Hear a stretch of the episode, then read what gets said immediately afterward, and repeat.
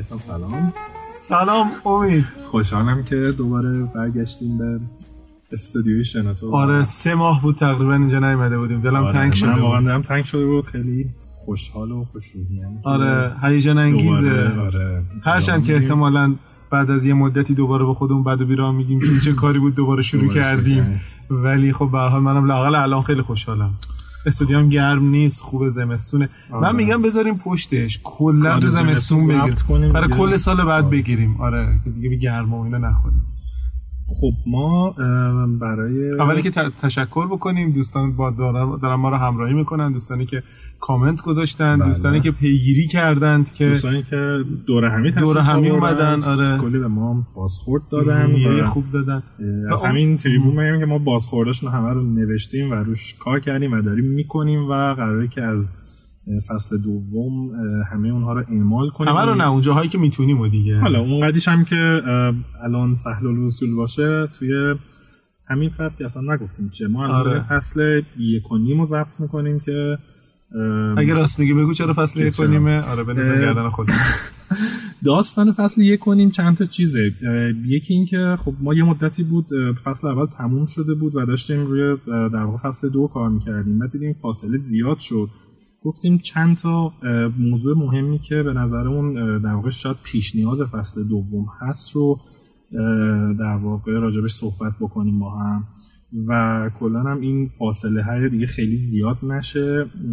و اینه که تصمیم گرفتیم یه مثلا 4 5 تا قسمت ضبط کنیم. بعد بریم فصل دوم. به همین خاطر هم اسم گذاشتیم فصل یک کنیم. کنیم آره برای اینه که هم ارتباطمون حفظ بشه هم یه سری حرفای خوب بزنیم.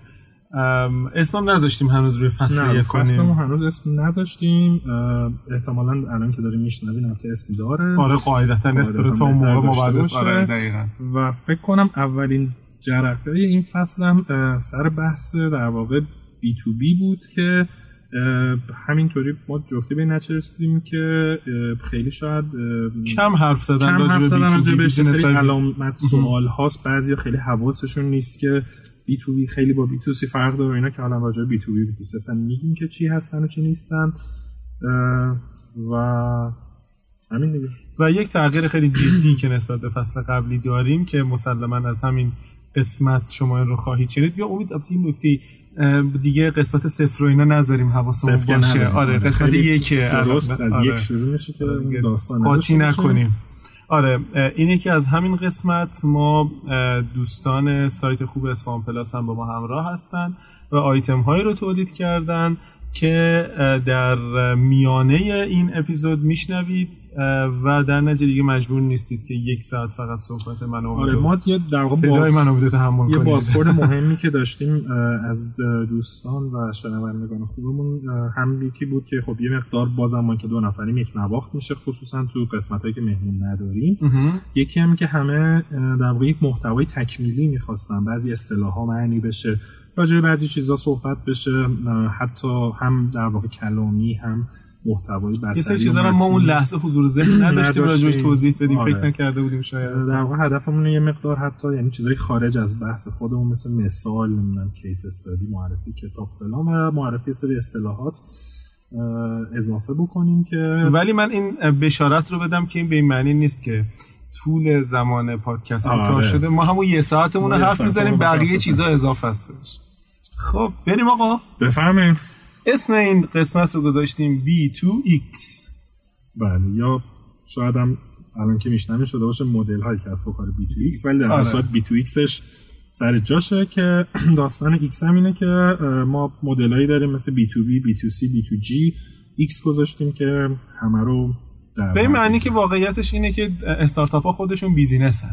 و این بله. B اول business ی خود استارتاپ ها هستن.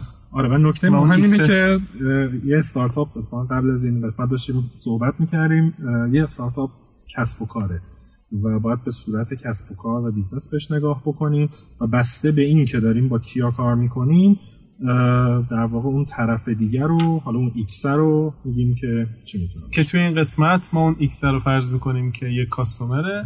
یک business دیگه است و توضیح مختصری هم در مورد G یا government یا یا business دولت. دولت. دولت میدیم و حتی ترکیب این بسیار. خب امید جان ما چرا اصلا باید وارد این فاز تقسیم بندی بشیم و چرا مهمه که بدونیم که استارتاپ ما B2B, B2C, B2G, B2B2C, B2G2C, B2 و غیره اینا چرا باید اصلا اینو بدونیم خب ببین ما توی حالا هر کسب و کاری به حال داریم یک ارزشی رو تولید می‌کنیم که به مشتریمون بدیم خب؟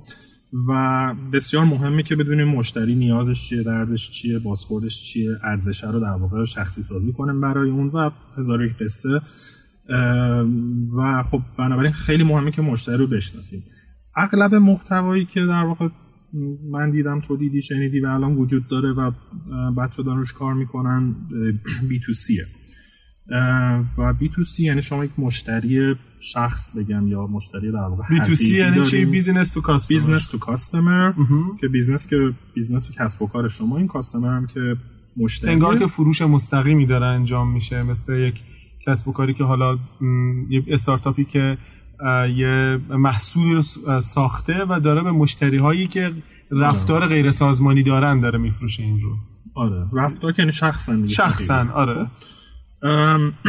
خب این در واقع وقتی شما داری با آدم شخص یا حقیقی کار می‌کنی همون ارزش فرق می‌کنه. نوع فروشت فرق می‌کنه بازاریابیت فرق می‌کنه پشتیبانیت فرق می‌کنه. همه چی متفاوته. تا حالت B2B که business to business ه و معنیش اینه که شما مشتری یه سری سازمان و کسب و کار و در واقع اصطلاحا بیزنسن و حالا بعضی جابش مشتری سازمانی هم میگن. این خیلی مهمه که این تفاوت رو شما کاملا در واقع بدونین که بر اساس اون بتونین جلو بریم پس موضوع اول اینه که باعث تفاوت توی سگمنت یا بخشبندی مشتریان میشه. و ما همونطوری که می‌دونیم که نقطه شروعمون معمولا مشتریه. اگر که این segment مشتری یا بخشبندی مشتری ما تغییر بکنه همه اجزای دیگه business مون هم تغییر بله در واقع شما business model ت یا مدل کسب و کارت عوض خواهد شد و یه خوبه گفتی business model ببخشید پریدم واسه طرف بیار کم راجع business model ش صحبت بکنیم. چرا business model تفاوت می‌کنه؟ خب از همون اول چون مشتری و اون بخش های مشتری ها فرق می‌کنه یک در واقع یکی از مهمترین قسمت های یک business model مشتری اون فرق می‌کنه. چون اون فرق می‌کنه مشکلات و نیازهاش. حرف من داریم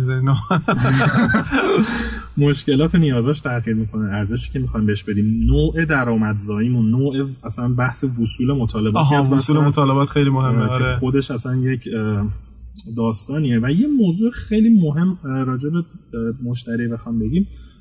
ما یه چیزی داریم به نام پرسونا یا شخصیت وارد کردن که توی بحث بی تو سی وقتی ما راجع صحبت می‌کنیم یعنی شما برید توی مشتری حقیقیتون در واقع یک کارکتری حالا نمی‌دونم فرضی هم نیست. بر اساس واقعیت ولی فرض می‌کنید که آقا مثلا این این آدم یا این دو سه نوع آدم مشتری شما هم روش اسم می‌ذارین حتی عکسش رو می‌ذارین نیازهاش رو میگین سنش رو میگین کارش رو میگین که فرض کنیم یه مشتری تیپیکال شما چیه؟ بر اساس اون اون وقت شما میرین حالا ارزشاتون و بقیه چیزها رو طراحی می‌کنید.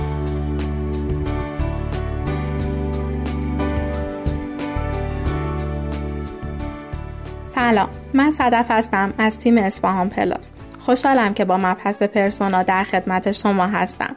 persona چیه؟ چه اهمیتی داره و چطور می‌تونیم persona ی مشتریان خودمون رو طراحی کنیم؟ persona ریشه لغت انگلیسی personality به معنی شخصیته.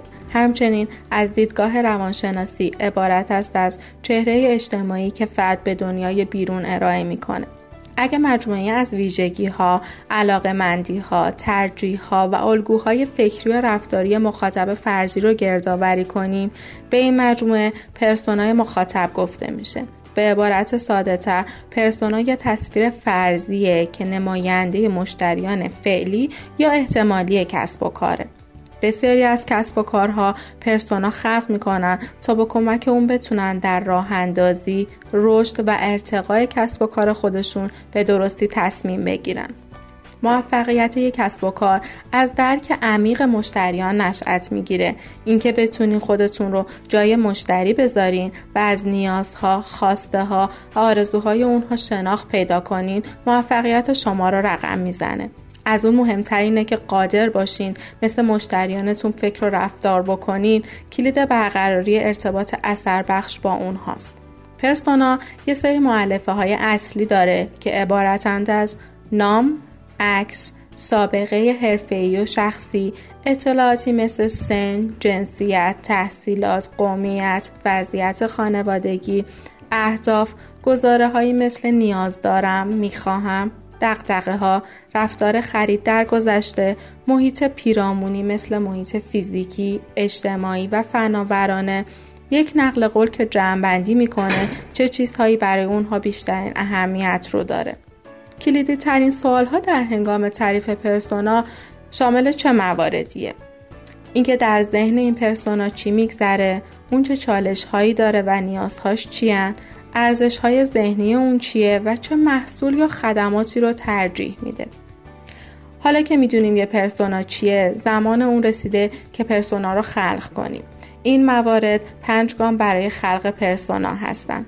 اول از همه مشتریان کنونی خودتون رو پایش کنین از شرکت خارج بشین و مشتریانتون رو در محل واقعی زندگیشون بشناسین تحقیقات آنلاین انجام بدین داده هاتون رو تحلیل کنین و در آخر تمام مراحل تحقیق و خلق یک پرسونا رو با تمام افراد شرکت خودتون به اشتراک بگذارین. برای درک بهترین این مثال رو در نظر بگیرید سعید 35 ساله، راننده، متعهل، اهل تهران، دو فرزند داره، علاقه زیادی به قهوه و چای داره و به دلیل شغلش زمان زیادی رو در خیابون سپری می‌کنه و زمان کافی برای ایستادن در صف یا رفتن به کافه برای تهیه قهوه و چای نداره و می‌خواد به سرعت نوشیدنی خودش رو تحویل بگیره.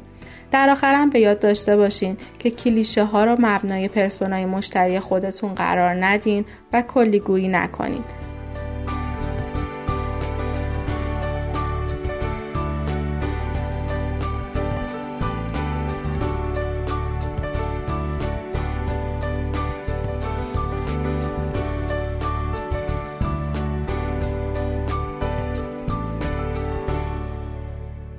چیز خیلی مهمه یعنی که بزرگترین فرق که وقتی شما وارد بی تو بی میشه و مشتری سازمانی دارین باید برین این شخصیت واره رو برای آدم های مختلفی داخل اون سازمان در بیارین که یکی از اونا فقط کار برای محصول یا خدمت درسته کاملا درسته خب. مدیر مالی داره مدیر, مدیر عامل داره مدیر آیتی داره, داره مسئول آره. خرید داریم مثال اگر شما دارید یه مثلا یه چیزی مثل مثلا شاید بگیم مثلا تسکولی یه خدماتی هست که مثلا فرض کنید مدیریت پروژه است. فرض کنید مثل ترلو که خیلیاتون استفاده کردیم. این اینا اولا که هم می‌تونن B2C داشته باشن هم B2B. خب پس این این نیست که لزوما شما باید یا B2C باشین یا B2B شما ممکنه محصول خدمتی داره هم بی تو بی باشه هم بی تو سی بله. توی اون تیکه B2B ش خب قطعا مهمه که کاربری که ازش استفاده می‌کنه توی اون سازمان از این راضی باشه و کارش رو را بندازه و همه داستانهایی که می‌دونین اما قبل از اینکه اون کاربرتون استفاده کنه این سازمان باید بیاد در واقع این خدمت یا محصول شما رو خریداری کنه. پس اینجا مشتری با کاربر ممکنه تفاوت بله. داشته اصلا چه چیز خوبی رو گفتی. آره. مثال معروفش که می‌دونی چیه تفاوت مشتری و کاربر؟ پوشک. آره آره, آره. میگم پوشک کاربرش اون بچه هست ولی خب خودش پول نمیده. مشتری که داره پول میده پدر است یا مادر است که میره این کار انجام میده و عمده محصولات کودک اغلب این شکلیه. پس تو سازمان هم همین جوریه. کاربر ممکنه کارمنده باشه ولی مشتری سازمانه. دقیقا. آره. و کلا حالا مشتری میگیم کسیه که در واقع داره پولی میده. کاربر کسی که داره استفاده می‌کنه. ممکنه این دوتا یکی باشه هم ممکنه فرق کنن. و توی بی تو سی هم بله. همونطور که میسم گفت خیلی در واقع کیس های زیادی هست مثل همین بچه خیلی مثال خوبی از پوشک و اسباب بازی و کالسکه شاید حتی تا یه حدی و اینا بگیریم که در واقع کاربر ممکنه بچه باشه کاربر ممکنه بچه و حتی مادری باشه درسته. که کالسکه رو حل میده ولی مثلا پرداختش ممکنه با پدر باشه ممکنه پدر و مادر باشه و غیره اینه که از این حیث تو بی تو سی هم خیلی مهمه که شما بین کاربر و مشتری تمایز قائل بشین و حتی حالا که بحثش باز شد مدل های در واقع فریمیوم که در واقع اینطوری کار می‌کنن که برای همه یه خدمتی در واقع رایگان هست. اما اگه یک امکانات دیگری بخواد که حالا مثلا پیشرفته ترن یا مدت زمان یا... مشخصی می‌تونی free استفاده بکنی برای مدت زمان بیشتر باید premium آره بخری. آره مثل یا free trial یا premium آره یا free trial آره. free trial یعنی مثلا یه ماه می‌تونی مجانی استفاده کنی بعد باید پول بدی. freemium اونیه که در واقع می‌تونی همیشه مجانی استفاده کنی ولی اگر مثلا امکانات پیشرفته تر بخوای تعداد user بالاتر بخوای نمی‌دونم. مثلا فکر می‌کنم Mailchimp اگه اشتباه نکنم میگه اگه تا 2000 نفر بخوای ایمیل بفرستی مجانیه بیشتر از 2000 نفر باید پول بدی. خب، الان توی business های دیگه هم داریم که این مقداری ممکنه ملموس تر باشه برای افراد. مثلا یه bot معروفی هست به اسم حرف به من که میگه که bot حرف به من تو می‌تونی به صورت ناشناس از آدم ها توی تلگرام پیام بگیری ولی اگر بخوای جوابشون رو بدی باید به من پول پرداخت بکنی. یا به حضور شما عرض کنم Spotify. در حالت عادی تو می‌تونی به راحتی stream بکنی و بشنوی ولی مثلا امکانات دیگه اگر بخوای درست مثل دانلود کردن. مثل دانلود کردن تا جایی که یادم مطمئن نیستم شما کاربر Spotify کاربر حرفه Spotify نیستم. مثل لیست درست کردن این حرفا باید پول بدی. خب راجع به freemium freemium اینو بگم که اون آدمایی که دارن free stuff مجانی رایگان دارن استفاده می‌کنن کاربر شما. ولی اونایی که دارن پول پرداخت می‌کنن عملا میشن مشتری, مشتری شما. و app چی بود یادم رفت الان که توش پست های social media تو Buffer. Buffer. خب Buffer هم یه یک account میشه. آره تا یه حدی تا یه جایی می‌تونین که شما رایگان استفاده کنین بیشتر از اون باید پول بدین و توی حالا case study که راجع هست کاملا این تمایز رو قائل شده و حالا نرخ تبدیل داره خب. موضوع مشتری رو گفتی امید. ما می‌دونیم که استارتاپ ها وقتی یه کار شروع می‌کنن و محصولشون رو می‌سازن حالا MVP شون رو ساختن یا محصولشون رو ساختن معمولا باید برن دنبال یه گروهی که اصطلاح هم بهشون میگن پذیرندگان آغازین. این اصطلاح الی اداپترها اصطلاح لینه دیگه. بله. فکر می‌کنم که این پذیرندگان آغازین هم به شدت متفاوته. اخیرا ناصر قانمزاده عزیز یه پستی گذاشته بود توی کانال تلگرامش و تو سوشال میدیاهاش و راجب موضوع صحبت کرده بود که استارتاپ هایی که کار بی تو بی می‌کنن اول نباید برن سراغ سازمان های بزرگ به عنوان پذیرنده آغازین. من قبول دارم که پذیرنده های آغازین بسیار متفاوتی دارن بی تو بی و بی تو سی و فکر می‌کنم خیلی شاید احتیاج به توضیح بیشتر نباشه. از طرف دیگه می‌دونم که ما اینجا اصلا قصد نسخه پیچی نداریم ولی به بله. عنوان یک کنجکاوی شخصی خیلی دوست دارم بدونم نظرت چیه. یک استارتاپ مثلا مثل تسکودو مثلا مثل تیم کمپ سینا یزدانیان و تیمش اینها توی شروع برای پذیرنده آغازش آغازینشون برن سراغ سازمان های بزرگ یا نرن؟ خب من اول بحث قبلی رو ببندمش که ما داشتیم راجع به شخصیت واره های سازمان مهمه یعنی شما باید مدل تصمیم گیری رو تو اون سازمان هدفتون بفهمید بفهمید. خب بعضی جاها سازمان مثلا خیلی ممکنه کوچیک باشه. اون مدیرعامل بنیانگذار اینا همه کارا رو بکنه. سازمان وقتی خیلی بزرگ میشه شما اون وقت با آدم های مختلفی طرفین یه وقت هست مثلا معاون مثلا مدیر عامل تصمیم می‌گیره. معمولا به حال مدیر مالی از لحاظ بودجه باید صحبت کنه. اگر که در واقع تکنیکال و آیتی بیست هست محصول خدماتتون قطعا مدیر آیتی راجبش نظر میده. اینه که شماها باید برای هر کدوم از اینها یک در واقع ارزش پیشنهادی یه چیزی داشته باشین به مالیه بگی که آقا این مثلا میاد درسته هزینه‌هات رو صرفه جویی می‌کنه. به آیتی مثلا باید بگی که این مثلا واسه فلان تسهیل میشه مثلا. تسهیل آره مثلا فلان میشه. این دردسر تو حل می‌کنه. احسنت احسنت. به مدیر معمولی یعنی مدیری که در کار در واقع مثل مدیر مثلا marketing هست فرض کنید. مدیر پروژه هست مدیر هرچی هست. بگید که این می‌تونه کمک کنه مثلا بهرهوری کارمندا بره بالا. و و و و اینه که خیلی مهمه که بتونید این آدم ها رو بشناسید چرخه تصمیم گیری رو تو اون سازمان بفهمید که بعد بتونید یه مثال بی ربط و در این حال با ربط بزنم از این قضیه. خب من از فاصله اون. اون فصل تا این فصل field کاری عوض شد. الان خلاصه مشغول کمک کردم به استارتاپ ها هستم برای جذب سرمایه در مقام سرمایه گذار استارتاپ ها چه سراغ مثلا VC های بزرگ برن چه سراغ VC های کوچیک برن خیلی مهمه که بدونن که آخرش تصمیم میگیر کیه.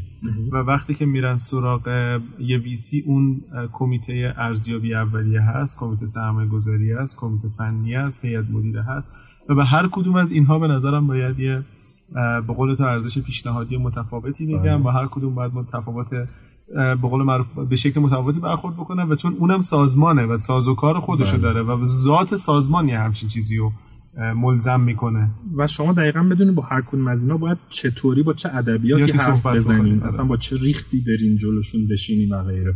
بسیار عالی. بریم سر پذیرندگان. پذیرندگان آغازی آره سوالی که پرسیدی به نظرم بستگی داره. به نظر من جواب مشخص قطعی نمیشه داشت. چرا؟ چون خب اگر بخوایم خیلی مثلا مدل حالا شاید لین و حالا اصطلاحا استارتاپی و قضیه نگاه کنیم. خب آره شاید معقول باشه ما بریم سراغ سازمان های کوچیکتر چون راحت تر می‌تونیم پیداشون کنیم ارتباط برقرار کنیم چرخه تصمیم گیری ساده تر کمتری اونجا هستن و احتمال زیادی داره که اونا ریسک پذیرتر باشن نرمتر باشن. ولی مشکل اینه که cost sensitive اصطلاحا. هم آره بودجه اونا کمتره. هم که اصلا تعداد کاربراشون ممکنه کم باشه. مثلا شما دارید سراغ شرکتی که مثلا کلا 50 نفره مثلا 10 تا فوقش کاربر داره.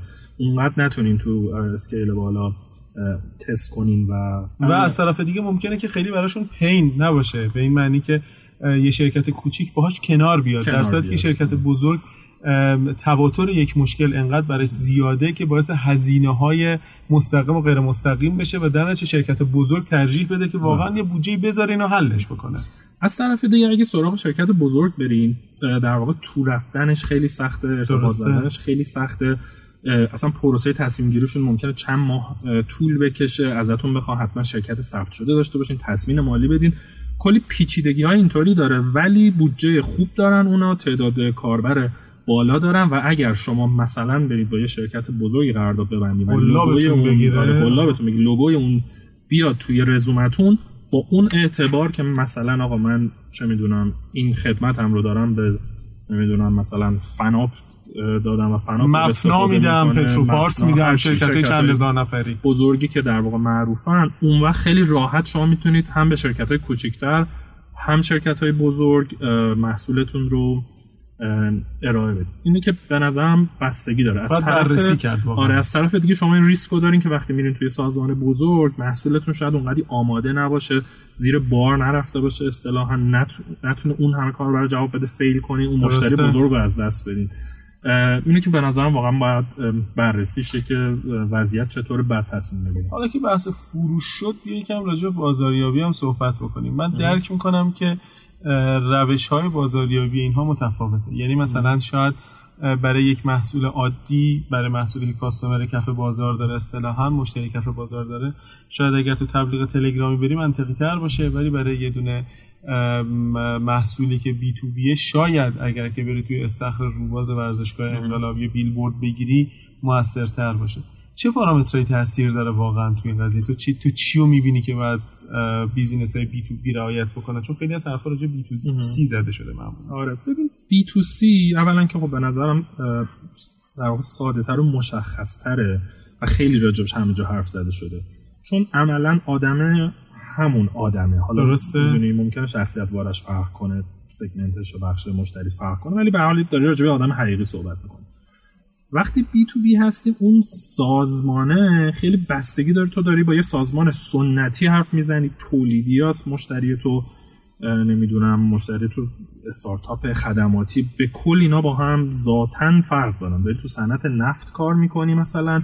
یه خدماتی رو داری میدی به مثلا شرکت های نفتی یا مثلا همین داری مثلا آنلاین مثلا مدیریت پروژه میدی به فلان یا تو فینتک هستی داری پرداختی رو تسهیل می‌کنی بین چند چیز مسئله که من خیلی با دیدم و شاید یه علتی واقعا یکی از علت اصلی که داریم راجع به این صحبت می‌کنیم اینه که بعضیا این تمایز رو بین B2C و B2B خوب متوجه نمیشن و به همون خاطر همونطوری که دارن روی بی تو سی در واقع کار بازاریابی و تبلیغات و فروش انجام میدن. عین همونو می‌خوان روی B2B انجام بدن. بله. و این به دلایلی که گفتیم مثلا کار نمی‌کنه مثال شما ممکنه برای بی تو بی اصلا کلا وارد بحث digital marketing نشید.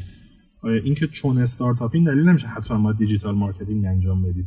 چرا؟ چون ممکنه مثلا شما اصلا نتونید اون آدم هایی که تصمیم گیر هستن رو یه جوری بیارین توی مثلا ممکنه بیارزه یه دونه مثلا نصف پول digital marketing رو بدین بعد برین روی مثلا این نشریاتی هست که تو هواپیماها چاپ می‌کنن. مثلا توی اون یه تبلیغ بدین به خاطر اینکه مثلا فکر می‌کنید که مسیر تهران به اهواز مسیری که ممکنه که مدیران صنعت نفت زیاد بیانو برن. یا مسیر تهران به عسلویه مثلا این برخورد با اینا بیشتره. خیلی باید عاقلانه نگاه کرد. البته بازم میگم خیلی بستگی داره. حکم نمیشه تجویز نمیشه داد. خیلی از در واقع کسب و کار B2B هستن که دارن با digital marketing ابزار خیلی مدرن در واقع بازاریابی کار می‌کنن خیلی. خیلی بستگی داره محصول و مشتری. یه یه عاملی که من دیدم البته حالا جلوتر یه مقدار احتمالا راجبش صحبت می‌کنیم که فکر می‌کنم توی بازاریابی محصولات B2B موثره اینه که تجربه شخصیمه.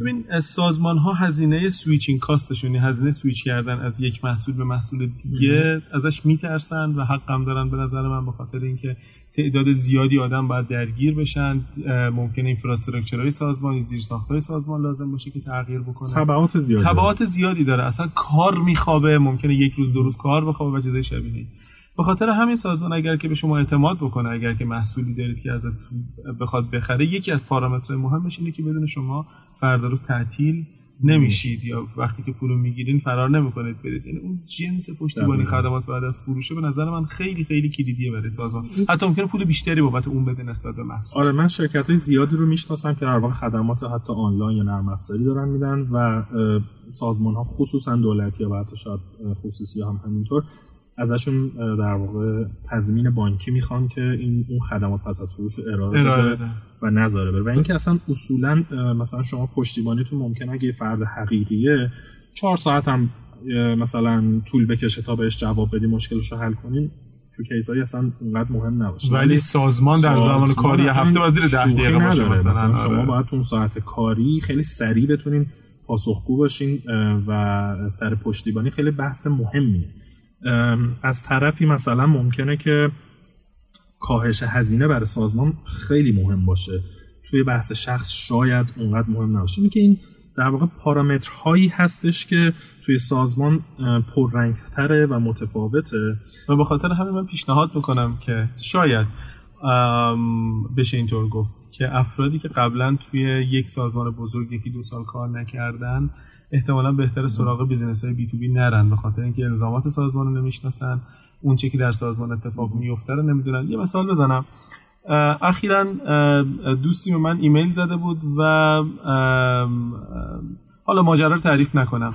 از موضوع گلایه کرده بود گفته بود که من رفتم طرحم رو در داخل یک سازمان بزرگ پرزنت کردم و دیدم که دو ماه بعد همون طرح با همون اسم اومد بالا و می‌گفت سازمان ها میان طرح منو میدوزن. خب من پاسخی که بهشون دادم یکی از پاسخهایی که دادم این بود که این احتمالا شما سازوکاری که در سازمان ها میگذره رو نمی‌دونی چیه. یعنی یک سازمان اگر که بخواد طرح مشابه طرح شما اگر انقدر خوب برای بالا بیاره احتمالا یک سال درگیرش بوشه بوده بودجه شو دیده منابع انسانیشو تامین کرده. حالا ممکنه از اسم تو خوشت اومده اسم طرح تو رو گذاشته روی اون آره تا این جلسات تشکیل شه کمیته چی چی تصمیم, آره تصمیم بگیره بره تو هیئت مدیره میگه که نمی‌دونم خوب نیست برمیگرده میره حالا یه چیزی بی ربط به بحث اون ولی این که الان گفتی اصلا یه دونه مزیت رقابتی استارتاپ نسبت به سازمان بزرگ اصلا اصولا همینه چابکی است چابکی است در واقع حالا اجایل میگن چابکی بگی هرچی بگی. اینه که تو وقتی استارتاپی و کوچیکی این پروسه ارتباطات و تصمیم گیری و ورودی اینها رو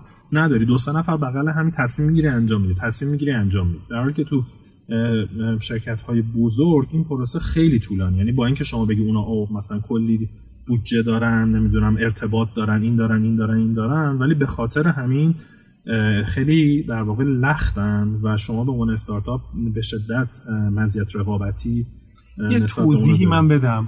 یکی از اختیاراتی که معمولا به مدیران عامل میدن شاید بعضی از بچه‌های استارتاپی ندونن یکی از مهمترین اختیاراتی که وجود داره یا اینجوری بگم یکی از چیزهای خیلی جدی که تو سازمان وجود داره اسمش از آین نامه معاملات.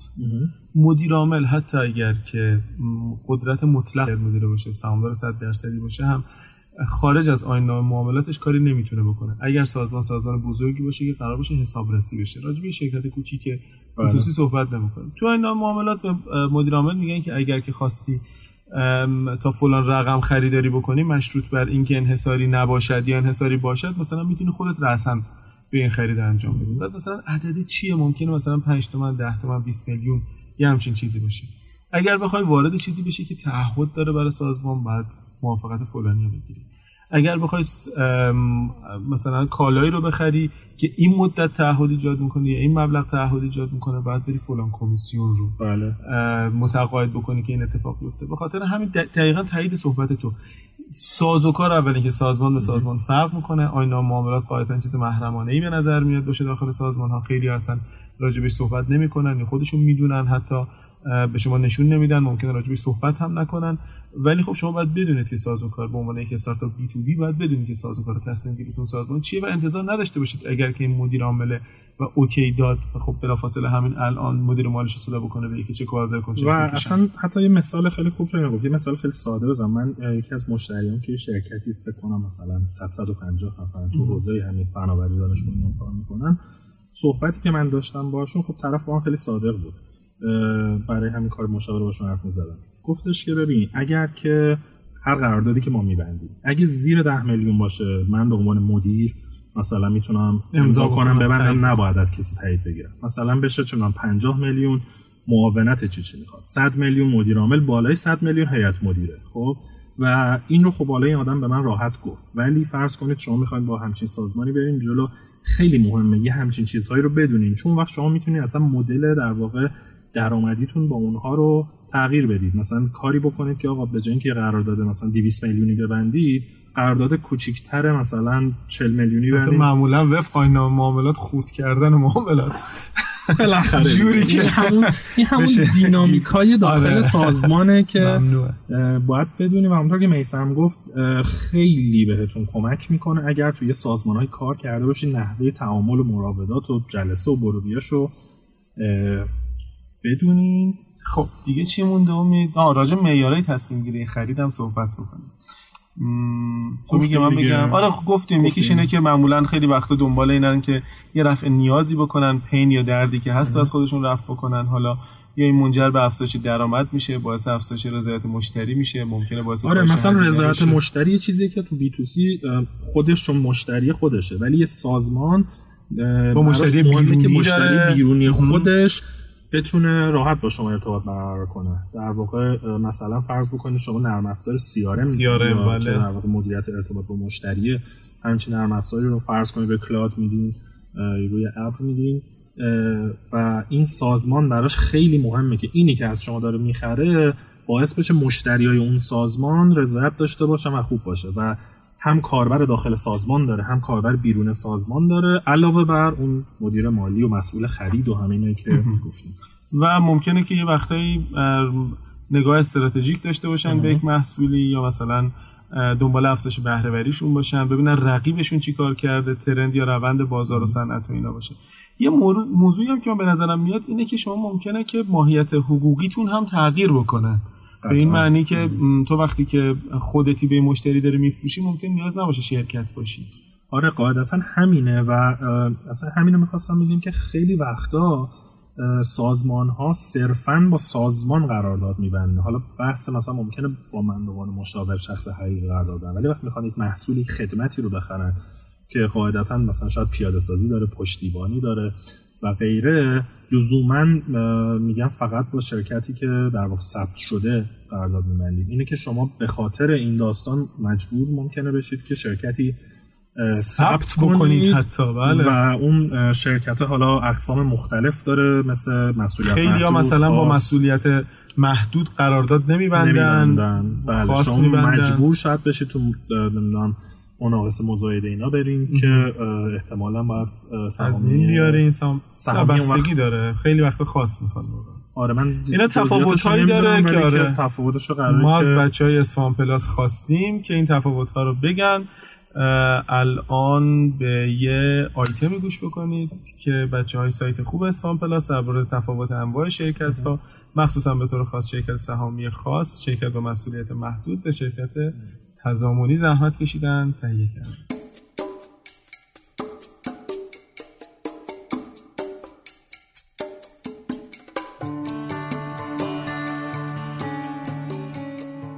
شرکت ها به سه نوع خاص، محدود و تضامنی تقسیم میشن.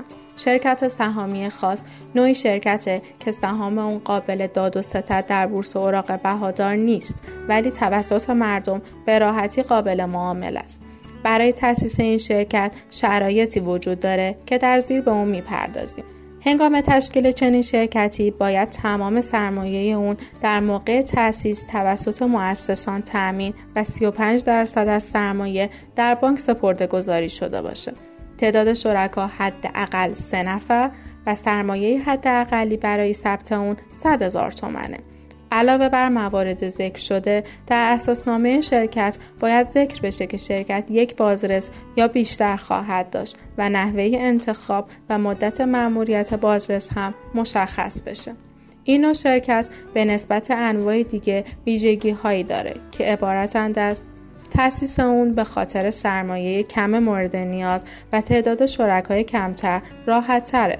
تشریفات ثبت اون بسیار کمتر از شرکت سهامی عامه اصولا بازرگانی محسوب میشه ولو اینکه موضوع عملیات آن امور بازرگانی نباشه.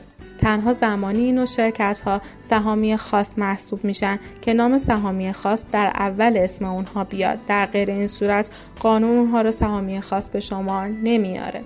کلیه سهام شرکت در دست سهامداران و اعضای هیئت مدیره که نام اونها در اساسنامه و مدارک شرکت درد شده بوده و افراد دیگه فقط در صورتی می‌تونن از سهام این شرکت برخوردار بشن که با تنظیم صورت جلسه ورود به شرکت و انتقال سهام بخشی از سهام رو تصاحب نمایند. شرکت مسئولیت محدود بین دو یا چند نفر برای امور تجاری تشکیل میشه و هر یک از شرکا بدون اینکه سرمایه به سهام یا قطعات سهام تقسیم شده باشه فقط تا میزان سرمایه خودشون در شرکت مسئول قروض و تعهدات شرکت هستند. در صورت عدم کفایت مجبور نیستن اموال شخصی خودشون رو در این راه مصرف کنن. به زبان ساده تر در صورتی که شرکت ورشکسته بشه و نتونه جوابگوی طلبکاران باشه تنها سرمایه سهامداران از بین میره و طلبکاران نمی‌تونن باقی مونده مطالبات خودشون رو از اموال شرکای شرکت مطالبه کنن. شرکت تضامنی شرکتیه که تحت عنوان مخصوصی برای امور تجاری بین دو یا چند نفر با مسئولیت تضامنی تشکیل میشه. اگه دارایی و سرمایه شرکت برای پرداخت تمام قروض کافی نباشه هر یک از شرکا مسئول پرداخت تمام قروض شرکته. هر قراری که بین شرکا برخلاف این صورت بگیره در مقابل اشخاص سالس بی اثره. در صورتی که نام برخی مالکان شرکت در نام شرکت اومده باشه شرکت تضامنی محسوب میشه. بنابراین تفاوت اساسی این شرکت با شرکت سهامی خاص و مسئولیت محدود اینه که برخلاف اونها در نوع تضامنی شرکا مسئول پرداخت تمام قروض شرکتن. شرکت سهامی خاص نسبت به دو شرکت دیگه مزایایی هم داره که از اونها می‌توان به سرمایه کم برای شروع قوانین ساده تر تعداد کم سهامداران و مسئولیت محدود سهامداران اشاره کرد. بنابراین می‌تونیم اینجوری نتیجه گیری کنیم که بهترین و محبوب ترین نوع شرکت برای استارتاپ ها تأسیس شرکت سهامی خاصه.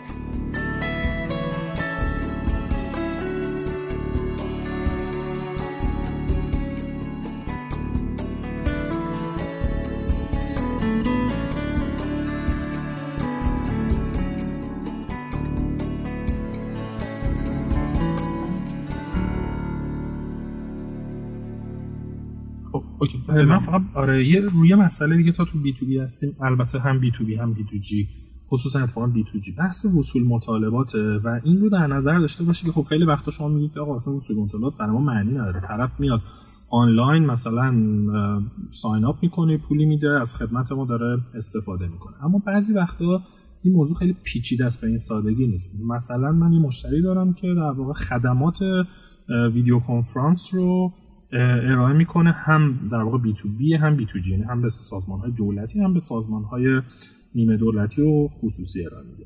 و این سازمان ها B2G یعنی business to government to government دولت, و این سازمان ها اصلا اینطوری نیست که بیان آنلاین بخره اصلا اصلا مدلش اینطوری کار نمی‌کنه. ندارن آره شما باید بری اینا رو پیدا کنیم پروسه ای که در واقع حالا توی بحث همون سیارم که گفتیم یعنی که شما یک لید یا سرنخی پیدا کنید حرف بزنید جلسه بذارید تحقیق کنید اینا و این چندین ماه طول می‌کشه تا شما یه قرارداد ببندید و اونا لزوما میگن اول باید با ما قرارداد ببندی بیای مثلا دمو کنی پایلوت کنی اصلا یک داستانهایی داره که بسیار پیچیده است. از این شوخی ها ندارن که بری NDA امضا بکنی آره. قرارداد عدم افشای اطلاعات.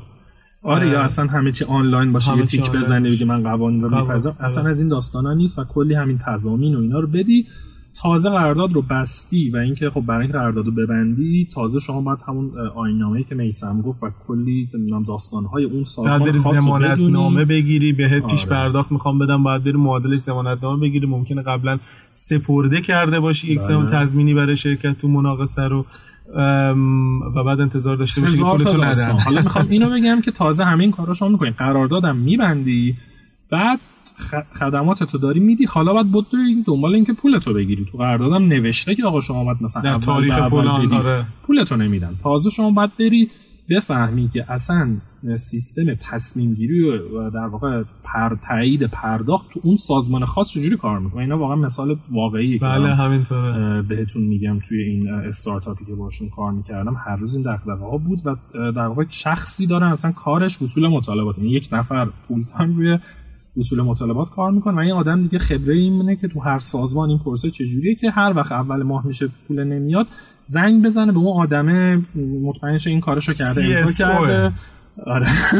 چیف شهر خرافیسره خب یه نکته ای که به نظرم میاد اینه که همین قضیه روی همین قضیه وصول مطالبات احتمالا به شدت روی بیزینس مدل استارتاپ تاثیر می‌ذاره دیگه. یعنی باید انتظار بله. داشته باشه که اگر رو داره با مجموعه دولتی کار می‌کنه احتمالا 10 درصد حسن انجام کار بهش بر نمیگردونه. مثلا باید این انتظار رو داشته باشه بله. که باید یه پولی از قبل تهیه کرده باشه بره اینو تضمین بده برای اینکه 25 درصد رو بگیره. 25 درصد پیش پرداختی که معمولا پرداخت میشه رو بگیره. باید این انتظار رو داشته باشه که کشفلوش یا جریان نقدیش به شکل متفاوتی باشه نسبت بله. به چیزی که با مجموعه های دوباره این داستانم هست که مثلا میگن که خب باشه ما مثلا فرض کنید غیر رسمی به شما تو جلسه میگن آخ خیلی سرویس شما خب ما حتما می‌خوایم اینا. ولی به هر علتی مثلا این باید بره الان توی نمی‌دونم مزایده و یا ما باید سه نفر دیگه استعلام کنیم یا فلان میشه چنان میشه بعد بحث مثلا ترک تشریفات. اینا کلی داستان های پیچیده داره. برای همین خیلی جذابه به نظر من. بی تو جیا اگر که کسی بتونه کار بکنه به خاطر همین سختیش احتمال موفقیتش بد نیست. آره فکر کنم باید در واقع زمان و هزینه زیادی بذاری اما از اون ور ممکنه بتونی خیلی خوب یه موضوع دیگه ای که در مورد بی تو بی ها خیلی وجود داره و در مورد بی تو جی ها هم اهمیت پیدا می‌کنه موضوع مجوز هست یه آقایی اگر که توی سازمان خودش حتی توی سازمان کوچیک اگر که نشسته باشه آینا معاملات رو نمی‌دونم این حرفا رو نمیگم ممکنه که برای اینکه از یک محصول خاص استفاده بکنه مثلا از سرویس ابری شما استفاده بکنه نیاز مجوزی نداشته باشه. ولی برای یک شرکت بزرگتر چند هزار نفری نفت و پتروشیمی انرژی ساخت احداث این حرفا ممکنه که احتیاج داشته باشه بگه که بدین مجوز کمیته کمیته امنیت فناوری اطلاعات منو مثلا شما ممکنه که استارتاپ B2B باشید که در حوزه فینتک داره کار می‌کنه. و بخواید برید با کارگزاری بورس کار بکنید. کارگزاری بورس هم business دیگه. بله. و میگه که خب اگه بخوای این کارو بکنی بعد بری مجوز سازمان بورس رو بگیری. می‌خوای بری با صرافی کار بکنی. بعد بری مجوز بانک مرکزی رو بگیری و اگر که این مجوزا رو نگیرن ممکنه که زمین بخورن. ممکنه که فیلتر بشن. هرچند این فیلترینگ واقعا کار ناجوان مردانه من شخصا مطلقا تایید نمی‌کنم ولی این رو هم میگم که قاعدتا استارتاپ باید بدونه که وقتی داره با business کار می‌کنه. احتیاج داره مجوزهای دیگه. چطور وقتی که یک نفر می‌خواد ما انتظار داریم وقتی نفر رفته ساندویچی زده یه بستنی فروشی زده اداره بهداشت بهش نظارت داشته باشه و این گواهی نامه بهداشت بله. کارکنان و مثلا همه این چیزها رو داشته باشه. این انتظار رو واقعا داریم و به حق هم داریم. توی business ها هم این قضیه هست و متاسفانه بوروکراسی بالاتری داره. و خیلی وقتا گرفتن مجوزش سختتره و اصلا یه وقتایی کار کردن توی این حوزه اصلا مستلزم این بیز... مستلزم مجوز هست. و اصلا وقتی بی تو بی کار می‌کنیم میرین ناخداگاه زیر ذره بین قرارداداتون اعلام میشه گردش مالیتون یهو مهم میشه و حرف خوبی که میسم داشتیم ما هم بحث می‌کردیم گفت اینه که به حال مملکت قانون داره و باید ازش تبعیت که حالا این قانون درست غلط ناقص کامل اینا بحثش کاملا جداست. ولی وقتی شما دارید تو حوزه کار می‌کنید که در واقع تحت قوانینی هست و در واقع قوانین بستگی داره که با کجا کار می‌کنه کجا این کدوم نهاد این قانون گذاشته و اگه قانونی هست شما باید ازش آگاه باشین آینامه هست باید آگاه باشین و یه حالتش اینه که یا من زیل این قانون می‌تونم کار بکنم و کار می‌کنم. یه حالتش اینه که فکر می‌کنم که این قانون قانون بدیه و انقدر لابی گسترده ای دارم و انقدر توان دارم اینجوری بگم که می‌تونم برم این قانون تغییر بدم. که میرم تغییر بدم کار. ولی حالت سومش اینه که اگر که هیچ کدوم از اینها وجود نداره خب کار نمی‌کنم. یعنی می‌دونید ما نمیشه که هم از بیقانونی بنالیم هم دنبال فرار کردن از قانون باشیم. خیلی از استارتاپ ها هستن که نگاه می‌کنن می‌بینن ایده خیلی نابی دارن که این ایده هیچ وقت اجرایی نشده و میرن اجراش می‌کنن. و این فکر می‌کنن که خب چرا؟ اگر این ایده انقدر نابه انقدر پول سازه کسی دیگه این نرفته اجراش بکنه خب دلیلش اینه که منع قانونی جدی داره حوزه فینتک که خود یه دلیلش این آره.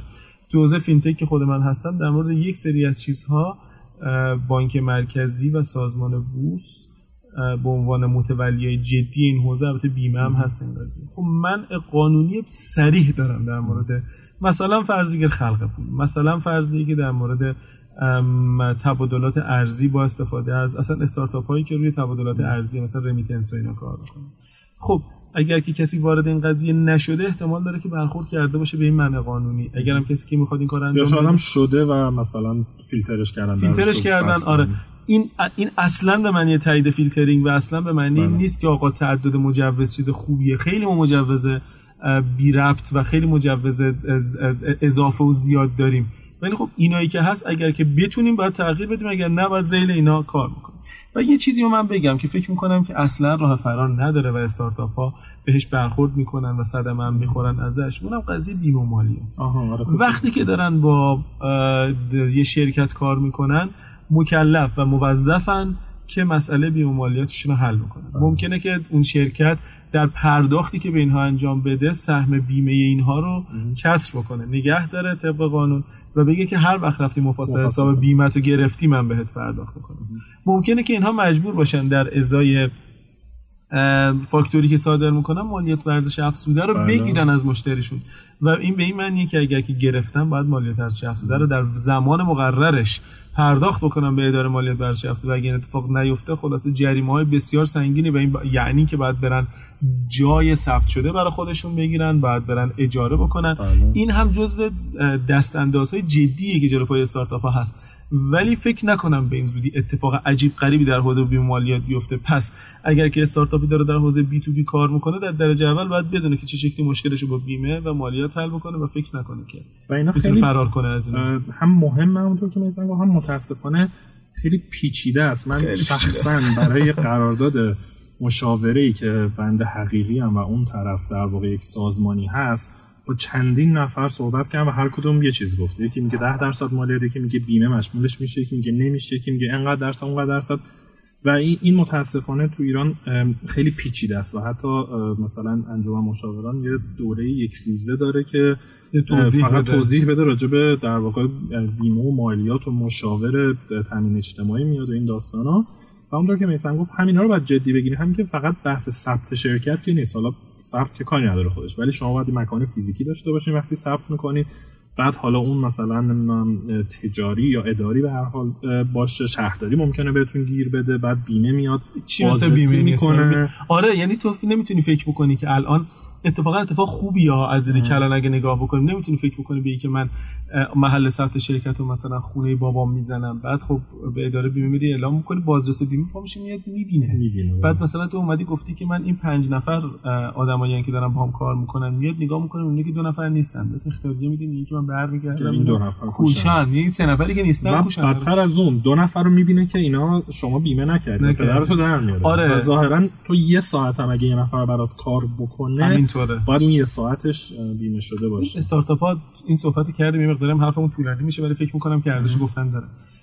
با وجود تمام سختی هایی که داره راه اندازی یک استارتاپ من فکر می‌کنم که استارتاپ در درجه اول باید باور بکنن که یک کسب می‌کنن بله. و مخصوصا اگر که در حوزه بی تو بی دارن وارد میشن باید خیلی جدی تر اینو باور بکنم و اگر که نگاه می‌کنم نه کسب کنم باید الزاماتی که بقیه کسب و کارها دارن انجام میدن رو هم انجام بدم و نکته ای که هست اینه که درسته که یه عده‌ای ممکنه که مالیات و اصطلاحا بپیچونن بیمه رو بپیچونن ولی یه جای گیر میفتن مخصوصا به طور خاص بیمه خیلی چیز سختیه و خیلی راه پیچوندن هم نداره. خیلی حرف زدیم. امید بریم جلو. آره سریعتر چند تا نکته درباره بی تو بی آره یکی بحث در واقع lean startup ه که خیلی هاتون راجع بهش شنیدین و محتوا راجع بهش خیلی زیاده و شخصا من فکر می‌کنم lean startup خیلی B2C صحبت می‌کنه و خیلی مثال های B2B نداره. اما چون خیلی پرسیدن فقط اینو بگم که کتابی هست به نام Lean B2B و این نوشته Étienne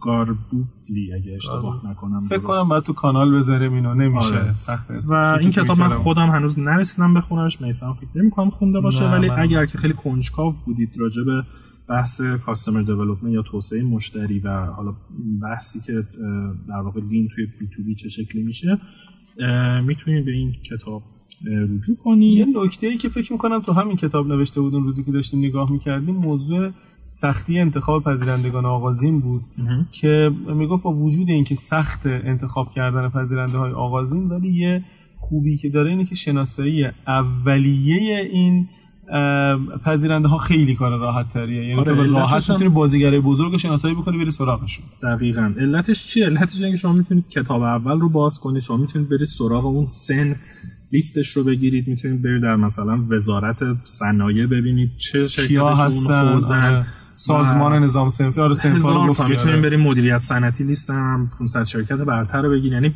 چون اینا به هر حال جاهای لیست شدن شما از انواع و اقسام منابع مختلف خیلی راحت می‌تونید یه لیست خوب از مشتری هدفتون داشته باشین که این کار توی بی تو سی معمولا خیلی سخت و پیچیده است و باید برید ببینید واقعا مشتریتون کیه کجا مصاحبه بکنید. مصاحبه کنید چجوری پیدا بکنید. یه نکته ای که به نظرم میاد اینه که توی طراحی این تیپ business ها یه مقدار فرق می‌کنه با business B2C. درسته که ما تو business B2C و توی روش های مثلا مثل venture design یا مثلا حتی تو خود lean روی persona صحبت میشه. اینکه بریم persona نگاه بکنید ازش بپرسید. ولی خب خیلی ها هستن که به حال یک نیازی رو شناسایی می‌کنن بعد میرن براش محصولی طراحی می‌کنن بعد سعی می‌کنن که اون به قول معروف product market fit رو انجام بدن و چیزای شبیه این. ولی شاید توی business B2B یکی از راه این باشه که آدم بره از business ها بپرسه که واقعا مشکلشون چیه. و اگر این مسئله حل بشه قابل حل حاضرن براش پول بدن یا نه با توجه به متدایی که تست مامان و اینا دارن. و بعد سعی بکنه که در قالب که استارتاپ حل بکنه. و شاید این یکی از علتاییه که من لاقل پیشنهاد می‌کنم که خوبه که آدمی که این کار انجام میده تجربه کار توی یک سازمان و چه بهتر توی همون سازمان داشته باشه. آره من این وریش رو بگم. ببین خیلی وقتا یعنی حتما همتون شنیدین یکی میاد میگه آقا من ایدم اینه. من یه ایده دارم. خب کسی نمیاد بگه آقا من یه مشکل پیدا کردم. خب و اتفاق خیلی مهم که حالا فارغ از بی تو سی و بی تو بی اینه که شما به هر حال باید یک مشکلی نیازی رنجی چیزی تو مشتریتون پیدا کنین روی اون ایده بزنین. اینکه اول ایده بزنین خب بعد تازه باید بریم ببینین ایدهتون یه مشکل رو حل می‌کنه اصلا مشکل وجود داره نداره و غیره. بحثی که اینجا میسم داشت می‌کرد اینه که یه راه خیلی خوب اینه که شما برید تو حوزه تخصصتون با کسب و کارها صحبت بکنید و ببینید مشکلشون چیه و برای مشکل ایده بزنید راه حل پیدا کنید و اصلا اون رو تبدیل بکنید به استارتاپتون و چون اینا وجود دارن و معمولا می‌دونن مشکلاتشون چیه یه راهیه که شما اگر نمی‌دونید روی چه استارتاپی چه ایده می‌خواد کار کنید یه راهش این. خب برای اینکه یکم هم تنوع بدیم و از خستگی دور بشیم اگه موافق باشی یکی از اقسام بیزینس های بی تو بی بیزینس های بی تو بی تو سیه یعنی چی؟ یعنی ما این محصول رو به سازمان میفروشیم که اون سازمانه که به customer داره میفروشه. آیتمی که بچه های اسپان پلاس تهیه کردن در مورد بی تو بی تو سی رو بشنویم که یک تعریفی از این مدل business ی ارائه میدن و مثال هایی ازش می‌زنن و بعد هم من یک مثال شخصی ازش می‌زنم.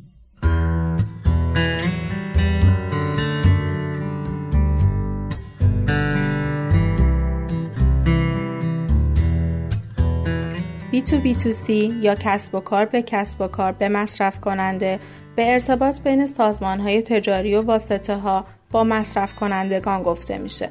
به عبارتی یه مدل از تجارت الکترونیکه که مدل business به business یا B2B و business به مشتری یا B2C رو برای ارائه محصول و یا خدمات کامل ترکیب می‌کنه.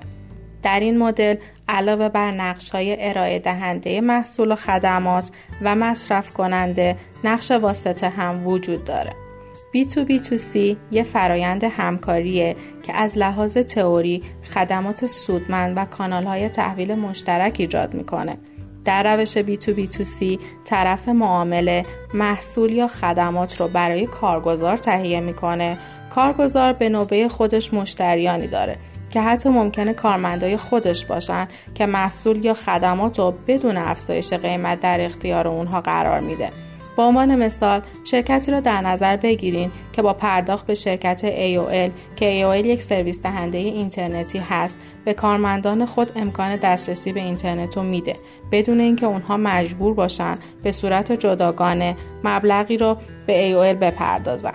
نمونه دیگه از روش مذکور ارتباط خطوط هواپیمایی و آژانس های مسافرتی با مشتریانه که خدمات مسافرتی مثل بلیت پرواز و اتاقهای هتل رو در اختیار شرکای خود مثل آژانس های مسافرتی قرار داده و سپس اونا این خدمات رو به مشتریان خودشون عرضه می‌کنن. معمولا اصطلاح B2B خود در برگیرنده B2B2C هم هست. از مثال های بین المللی B2B2C می توان به گروپان، آمازون و علی بابا هم اشاره کرد.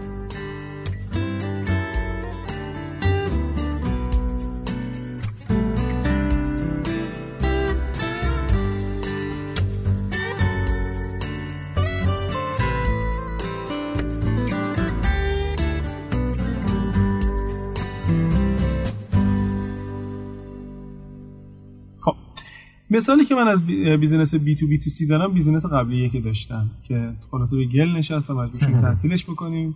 اسم شرکتمون شرکت توسعه دانش صبح فردا بود و ما خونه صداش می‌کردیم صبح فردا. صبح فردا کاری که انجام می‌داد این بود که content aggregator بود یعنی تجمیع کننده محتوا بود. ما کاری که انجام می‌دادیم این بود که مثلا فرض بگیر فیلم دوبله تهیه می‌کردیم ولی به جای اینکه خودمون یک اپلیکیشن موبایل داشته باشیم که در قالب این اپلیکیشن موبایل اینو مستقیم به یه سری customer ارائه بدیم. مثلا چیزی که شبیه کاری که آیو انجام میده فیلیمو لنز ایرانسل یا IPTV مثل آی سیما و بهسیما اینا دارن انجام میدن. این بود که ما این رو به همه اینهایی که نام بردن ارائه می‌دادیم و اینها بودن که به customer هاشون ارائه می‌دادن. یعنی ما business ی بودیم که به یک business می‌دادیم و اون business میومد محصول ما رو به customer ها می‌داد. نکته ای که وجود داشتیم بود که ما چرا این انتخاب کرده بودیم؟ به خاطر اینکه پول بازاریابیه خیلی عجیب غریبی که نیاز داشت این business بی رو نداشتیم و استفاده می کردیم از قدرت بازاریابی business های واسط. و شاید این گزینه بدی نباشه برای یه سری از business هایی که محصولی رو دارن که به هر حال customer نهایی می‌تونه استفاده بکنه ولی خب به هر حال توان بازاریابیش رو ندارن. این رو به سازمانی بفروشن که اون سازمان توان بازاریابی رو داره. خب خیلی هم خوب. از اونجایی که فکر کنم کمتر از ده دقیقه وقت مونده. نه آقا ما 13 دقیقه هنوز داریم. قرار شد حساب نکنیم صحبت بچه های اسفان پلاس. آیتم رو. خب الان 47 دقیقه حرف زدیم. آیتم هم بهش اضافه بشه. الان وقتمون تموم شده. نه دیگه بالا یه ساعته خب اگر که یه ساعت رو رد می‌کنیم بعد یه وقت دارم خشک و رسمی بودیم این سری. اصلا شوخی نکردیم. آره گرم نشدیم هنوز. گرم نشدیم. آره گرم نشدیم. قسمت بعدی که ما الان می‌خوایم یه ساعت دیگه ضبطش بکنیم و شما یه هفته بعد میشنوینش ان توش یکم گرم شده باشه. خب یه موضوعی که اینجا نوشتیم و منو میسم خیلی روش در واقع تاکید داریم بحث networking یا شبکه سازی در business های B2B و حتی B2G ه که اگر که در این مورد کنجکاو هستین توصیه می‌کنم تو فصل اول ما یه قسمتی که انحصارا راجع به شبکه سازی حرف زدیم حتما تا می‌تونی connect بدین تا می‌تونی connect شو اسمش هست. موضوع چیه؟ موضوع اینه که برخلاف اینکه شما فکر بکنید که خب یه سازمانه و من باید حتما مثلا ایمیل بزنم فکس بزنم زنگ بزنم به شماره اون سازمان برم تو اینا این کار خیلی معمولا سخت و طولانی و احتمال موفقیتش متاسفانه پایینه. راهش راهش اینه که شما باید یعنی خیلی خوب نه که راهشه ولی واقعا خیلی کمک می‌کنه و تعجیل می‌کنه که شما یه نفرتون سازمان بشناسید و با اون یک نفر صحبت کنید و اون بهتون بگه کجا برید کجا بریم چی بریم یا شاید هم خودش بتونه اصلا کارتون رو جلو ببره که برای همه ما خیلی پیش اومده این اتفاق و شما چندین هفته جلو میفتیم و اصلا شاید یه جاهای جوابتون رو ندن ولی اینطوری برین جلو. یه حرفی بزنم یکم فوش بخوریم. فوش بخورم؟ بخور. اینه که من فکر می‌کنم که ما متاسفانه ناتوانی خودمون در شبکه سازی رو توجیه می‌کنیم با اینکه فلانی پارتی داشت. ببین یه وقت پیش میاد که طرف رانت داره. چیزی در شرایط غیر عادلانه می‌فهمه. یه وقتی هست که ژن خوب داره اصطلاح. و می‌تونه به قول معروف به واسطه اینکه شایستگی نداره یه کاری رو انجام بده. ولی یه وقتی هست یکی هست که اومده سرمایه گذاری کرده رو شبکش اومده رفته وقت گذاشته به حضور شما عرض کنم تو این کنفرانس اون کنفرانس رفته هزینه کرده. آدم های مختلف رو شناخته رفته پای صحبتشون نشسته بعد رفته خودشو معرفی کرده کارت ویزیت داده به اینها ارتباطی شکل گرفته و بعد این ارتباط رو خورد خورد پرورونده تا این تبدیل شد به یک network. این این آدم اگر که واقعا پاشد اومده این کارو کرده یعنی ژن خوبه رو داشته به جایی وصل بوده نه رانتی داشته به هر علت این آدم خب این network اومده ساخته برای اینکه ازش استفاده بکنه. پس اگر که به این واسطه اومد و پروژه‌ای رو گرفت و کاری رو انجام داد نمی‌تونی بهش بگی پارتی بازی کرده سرمایه گذاریش از قبل اومده انجام داده. و خیلی وقتا آدم واقعا باید بیان, بیان همچین کاری رو انجام بدن. این شبکه رو بسازن این network رو بسازن و بعد ازش استفاده بکنن. شاید چون کار زمان بریه شاید چون آدمو فکر می‌کنن که نه من چرا بیام همچین کاری بکنم؟ نمیرن دنبالش و بعد خیلی موفق نمیشن و توی سازمان ها خیلی اهمیت داره. تو بدونی که تو اون سازمان یه آشنایی داشته باشی که بتون راهنمایی بتونه وارد اصلا وارد بکنه. و این بس توی پذیرندگان آغازین خیلی مهمه دوستان. علتش هم اینه که شما وقتی که این محصول خدمت جدید دارین شناخته شده نیستین خیلی تست شده نیست قطعا نیاز به شخصی توی اون سازمان دارین که شما رو بشناسه بتونه بهتون اعتماد کنه بتونه شما رو توصیه کنه اصلا بتونه بفهمه و این ریسک رو قبول کنه که حالا در واقع محصول خدمت شما رو اون تو تست کنن. و چیزی الان یادم افتاد راجع پذیرندگان آغازین پرسیدیم اول. یه داستان اینه که شما می‌تونید در واقع دنبال سازمان بزرگ بریم به عنوان پذیرنده آغازین. ولی توی اون سازمان با یه بخش کوچیک شروع بکنید خب؟ مثلا همین فرض کنید یه چیزی مثل مثلا تسکلو یا لو. شما لازم نیست برین کل مثلا هزار نفر یک سازمان رو بهش بگید بیاد استفاده کنه. میرین توی یک بخشی از اون سازمان توی یه دپارتمانی. مثلا میگید آقا شما تیم مثلا ده نفره مثلا digital marketing ش بیاد الان از این استفاده کنه اینو تست کنی بعد بهبود بدیم بازخورد بگیریم غیره. و بعد کم کم بزرگ کنید یعنی این هم باز یه راه در واقع شاید بگم سومیه که شما سراغ شرکت بزرگ رفتین ولی اون تو کوچیک شروع کردین و این نکته مهمی که فکر می‌کنم که وجود داره در حوزه business های B2B اینه که این صحبتی که آقای جف ارنست از co-founder یعنی هم بنیانگذار و CEO SlapFive میگه. اینه که میگه که موضوعی که شما وقتی که با یک سازمان برخورد می‌کنید اون خریدند خریداران یک محصول business B2B الزاما محصول شما رو نمی‌خرن. اونها اون روی کرده شما برای حل اون مسئله رو می‌خرن. و الزامی نداره که از شما اگر که محصولتون بهترین فیچرها یا ویژگی ها رو داره خریداری بکنن. اونها اون محصولی رو خریداری می‌کنن که بیشترین تطابق رو با نوع نگاه اونها به دنیا داره. و این اصلا ما باید پیدا بکنیم همچین چیزی رو و خودمون رو به قول معروف همسو بکنیم یعنی اصلا دغدغه هاشون فرق داره. همونطور که گفتیم ممکنه نگران سوداوری باشه در حالی که مثلا شخص حقیقی اصلا سوداوری معنی شاید براش نداره. نده. و آها MVP مهمه. MVP آره. چه شکلی باید باشه باید MVP بریم براشون؟ ببین به نظرم MVP رو اولا که minimum viable product یا کمینه محصول پذیرفتنی. که از خیلی استارتاپ هست و فکر می‌کنم که یه خدا وکیلی search کنه. آره ولی فکر کنم تو اسفان پلاس هم داشتن آره یه دونه آیتم جدا ساختن. هست که بخواین همین الان می‌ذاریم آره، راجع به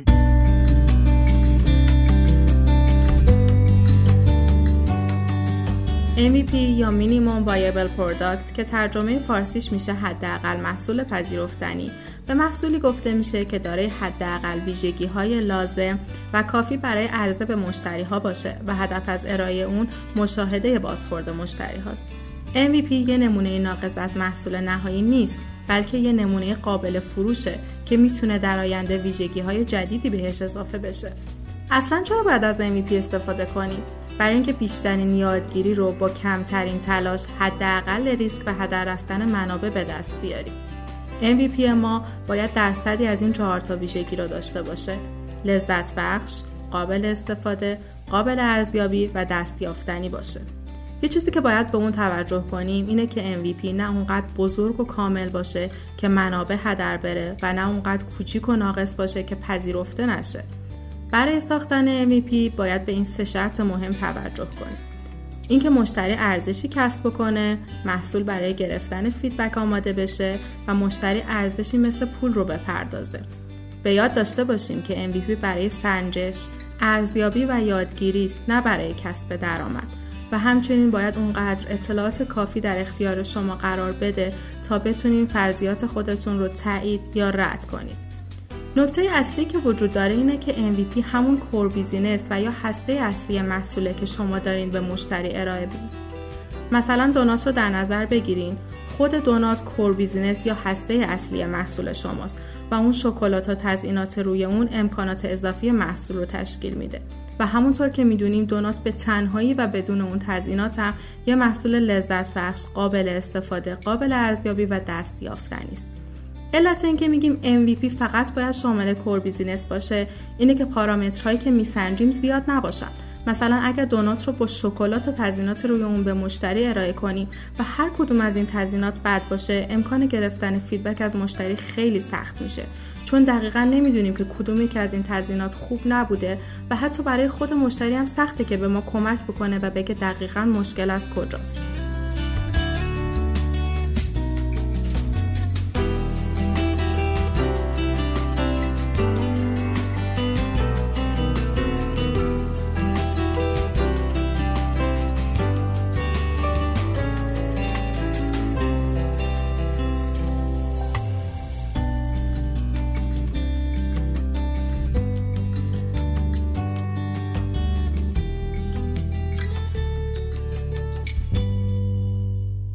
خب توی بحث B2C خیلی راجبش حرف زدیم.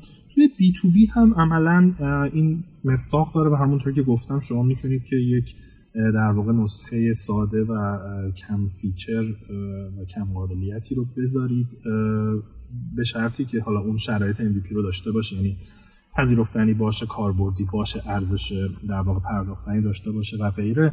و اون رو ببرید توی قسمت کوچیکی از سازمان تست کنید بازخورد بگیرید و اون چرخه lean رو روش انجام بدید و غیره. در نتیجه این توی B2B هم همونطوری که تو B2C در واقع کار می‌کرد. می‌تونه کار کنه. البته case هایی هست که هم تو بی تو سی هم بی تو بی MVP خیلی پیچیده است و حالا از حوصله این بحث خارجه ولی در واقع یک استثناءاتی هست که شما مجبورید به تبع اون مدل کسب و کار و مشتریتون یک چیزی که کامله و خیلی شاید سر ریختش درست حسابیه رو باش شروع بکنیم حس این حس رو نده که یه سری آدم اومدن یه چیزی هنوز نساختن می‌خوان تازه از ما پول بگیرن اینو بیان بسازن. و شاید اگر که ما دنبال اون روی کرد باشیم که بگردیم مشکل واقعی سازمان رو پیدا بکنیم بعد محصول سرش بسازیم احتمالا این کمتر میشه این مشکلش کمتر میشه. و حالا های به جسته گریخته من چیزایی یادم میاد. یه چیزی که خیلی خوب استاد. مهمه اینه که وقتی شما دارید با بی تو بی کار می‌کنید و جلسه می‌ذارید اولا که عادت کنید به اینکه جلسه باید بذارید. عادت کنید به اینکه بریم دم در نگهبان اسمتون رو داره نداره بعد طول می‌کشه اتاق رو پیدا کنیم بعد اینا دیر سه ساعت چهار ساعت بعد بشینیم. آره. وقت بد نمیدن آدم اصلی نمیاد. داره از مسائلش و اینکه شما بدونید که اولا که با چه سر و ریختی برین اونجا. خب خیلی وقتا شما وارد یک سازمان میشه خصوصا دولتی یا شرکت های بزرگ. شما مثلا با شلوار جینو برید تیشرت برید تو اصلا ممکنه حالا رات نده دمه در یه داستان و برید تو جدید نگیرن. خب اینه که یه فرق دیگه بی تو بی تو سی اینه که تو بی تو بی بسته به مخاطبتون شما باید سرریختتون عوض شه. ممکنه لازم در شرایط فعلی کشور خانم‌ها پوشش اداری برن واقعا. بله شاید لازم داشته باشید برید. آقایون احتمال زیاد مثلا کت شلوار یا حداقل مبارزات برای آزادی های مدنی رو بذاریم برای جاهای دیگه. جاهای دیگه. خیلی مهمه مهمه چجوری حرف بزنین چجوری بشینین نمی‌دونم تو لپتاپتون تایپ نکنید. آره قشنگ. بنویسید بعدا ببرید تو لپتاپ. رو حس این که اصلا نمی‌دونم مثلا چه می‌دونم چه جوری بشینیم بغل هم بشین کی حرف بزنه کی چی بگی چه جوری معرف کنیم وارد یک سری داستانهای دیگه میشین که به همین علل هست که گفتیم. اگر که تجربه از B2B توی سازمان داشته باشید خیلی کمکتون می‌کنه که با اینا آشنا خب، باشید. یه چیزی که تو تو گفتی من تقلب بکنم.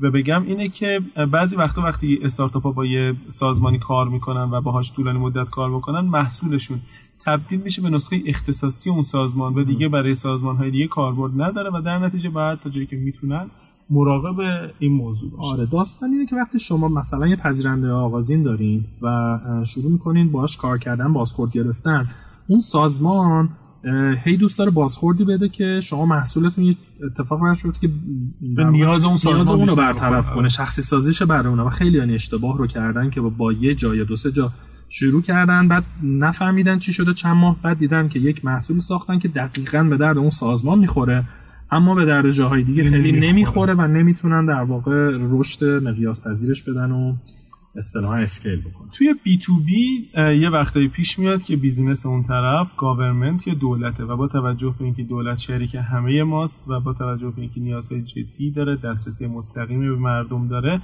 مهمه که یک کم هم صحبت بکنیم راجع به business های B to G خب همونطوری گفتیم حداقل به نظر من B to G خیلی شبیه B to B ه ولی باز تفاوت هایی داره چون کلا اصلا آیین‌نامه و فرهنگ سازمانی و ساختار هزار تا چیز دولتی ها با خصوصی ها فرق می‌کنه. داره و فکر کنم خیلی راجبش حرف زدیم بحث قرارداد و وصول مطالبات مسائل حقوقی و, اینا. و اینا و اینکه معمولا در واقع کار کردن با توی بی تو جی سختتر پروسه بیشتر طول می‌کشه و متاسفانه خیلی در واقع بحث اون تو چی بگم؟ پارتی بازی بگی بخور بخور بگی هرچی بگی آقا سیاسیش نه. آره سیاسیش نه.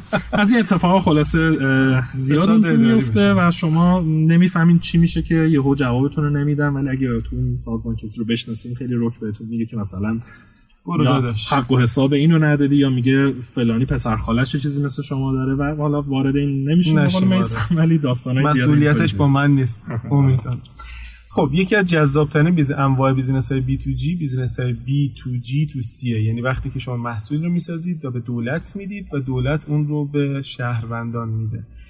آیتمی رو که اسپان پلاس در این زمینه ساخت دوستان مثالی هم زدن و بعد ما هم ازش مثالی می‌زنیم.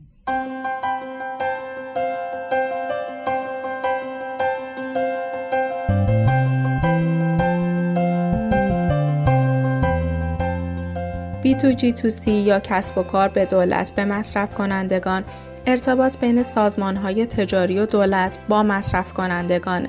به عبارت دیگه در مدل B2G2C توزیع خدمات یا محصولات به دولت صورت گرفته سپس از طریق اونها در اختیار مشتریان نهایی قرار می‌گیره. در کشورهای در حال توسعه و با رشد آهسته در بخش خصوصی دولت اغلب شریک بیزینس هاست. برای مثال در مورد business هایی که با زیر ساخت در ارتباط هستند مثل راه آهن و لوله کشی آب با اینکه مصرف کننده نهایی عموم مردم هستند دولت به عنوان واسطه به حالت B to G to C عمل می‌کنه. بنابراین مهمه که روابط خوب با سازمان های دولتی حفظ بشه و business model شکل بگیره که رابطه برد برد رو ایجاد بکنه. برای درک بهتر این مطلب به ارائه مثالی با این مدل می‌پردازیم. به عنوان مثال اپلیکیشنی به نام ولتاور وجود داره که به شما میگه چه مقدار انرژی چه زمانی در کدام یک از وسایل منزل یا محل کار شما مصرف شده. در این صورت شما می‌تونید میزان مصرف انرژی رو بهبود ببخشید. این اپلیکیشن توسط دولت در شهری در شمال فرانسه در راستای بهرهوری انرژی برای مردم کم درآمد مورد استفاده قرار گرفته.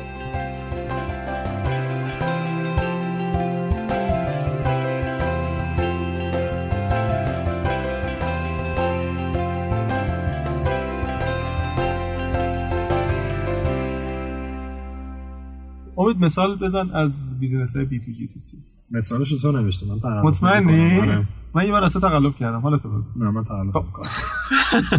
فرض بگیرید یه روزی تو این مملکت یه انقلاب اعتقادی و رفتاری بشه از نظر اینکه میشه از پزشک شکایت و متولیش هم جایی جدا از سازمان نظام پزشکی. چون می‌دونی یکی از مهمترین مشکلاتی که تو کشور داریم اینه که سازمان نظام پزشکی همشون دکترن.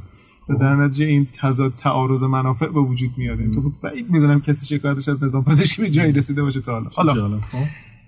اینجوری باشه که مثلا شما قرار باشه که در قالب قوه قضا به قوه قضاییه شکایت بکنید از یک پزشک.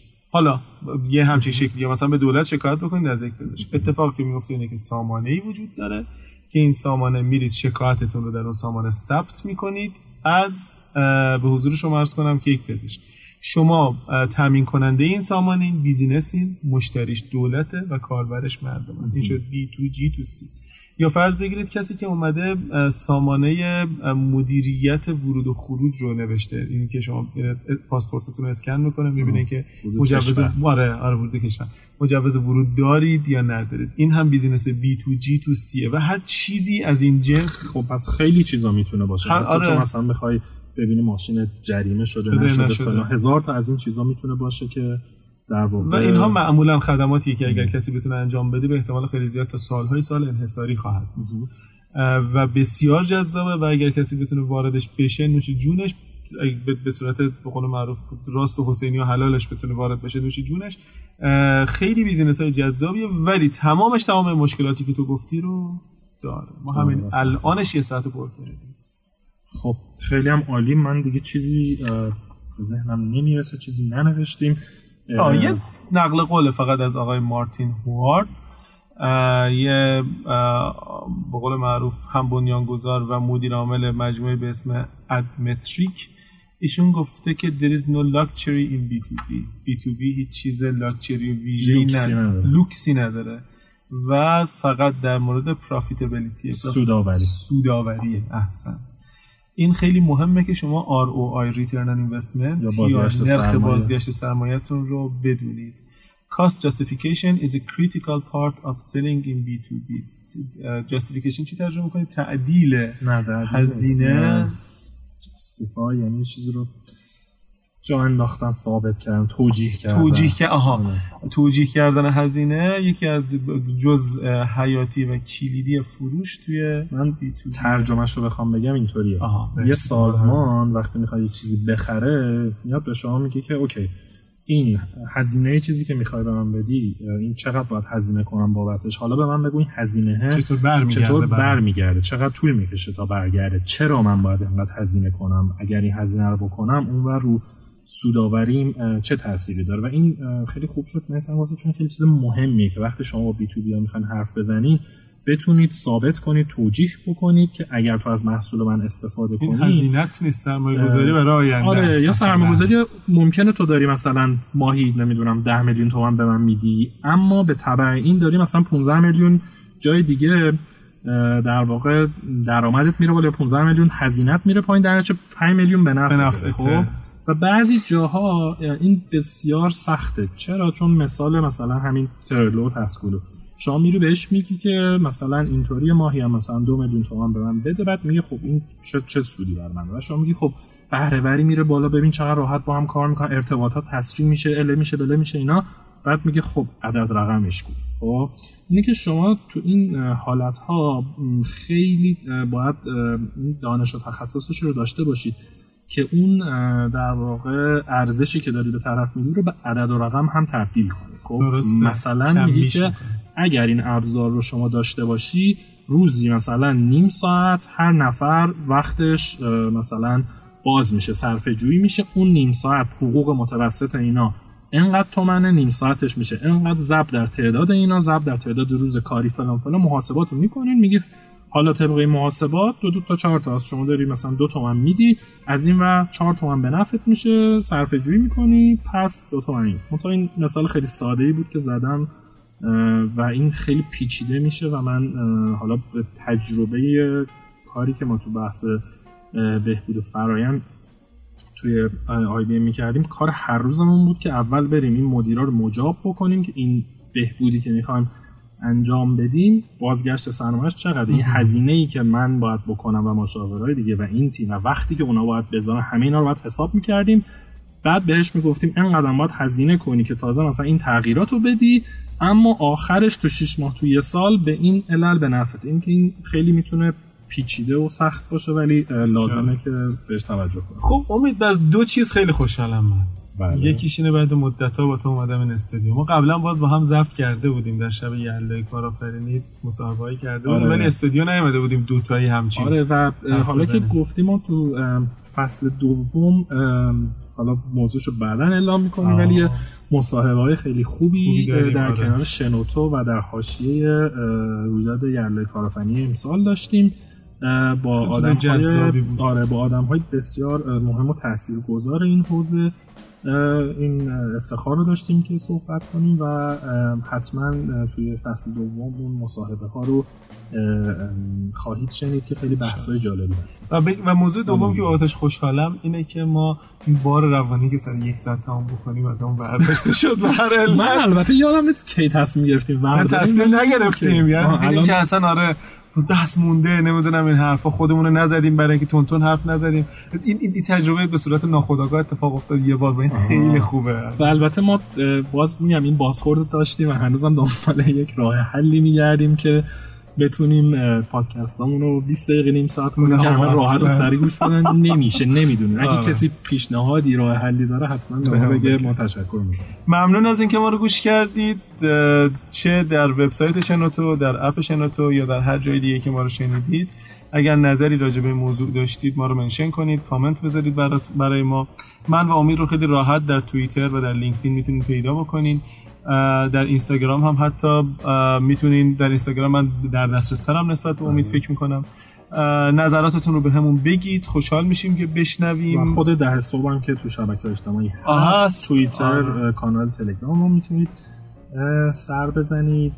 آها و یه تفاوتی که این فصل با فصل قبل داره اینه که ما سعی می‌کنیم که بعضی از مطالبی رو که گفتیم در قالب یک فایلی به شکل متادیتا همزمان منتشر بکنیم. مثلا اگر راجع به Taskulu داریم صحبت می‌کنیم در این فایل توضیح مختصر راجع به Taskulu باشه. یا اگر که راجع به آیتم MVP اسپان پلاس صحبت می‌کنیم اونجا این رو قرار بدیم که بتونیم بشنویم. تلاش می‌کنیم که این کار انجام بدیم. مرسی از اینکه ما رو گوش کردین. امید مرسی. مرسی. روزتون بخیر. خداحافظ.